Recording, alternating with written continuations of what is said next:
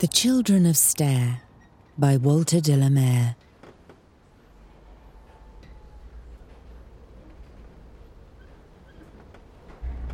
Winter is fallen early on the house of Stare.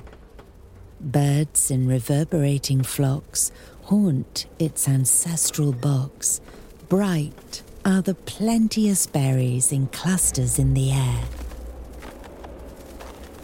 Still is the fountain's music, the dark pool icy still, whereupon a small and sanguine sun floats in a mirror on into a west of crimson from a south of daffodil.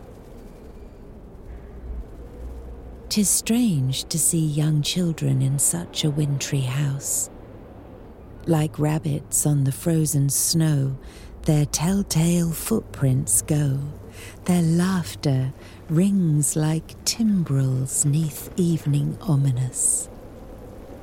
Their small and heightened faces, like wine-red winter buds, their frolic bodies gentle as flakes in the air that pass, frail as the twirling petal from the briar of the woods. Above them silence lures, still as an Arctic sea.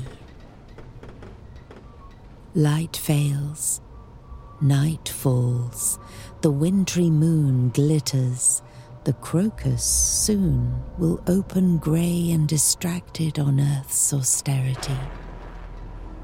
Thick mystery, wild peril, law like an iron rod. Yet sport they on in spring's attire, each with his tiny fire blown to a core of ardour by the awful breath of God.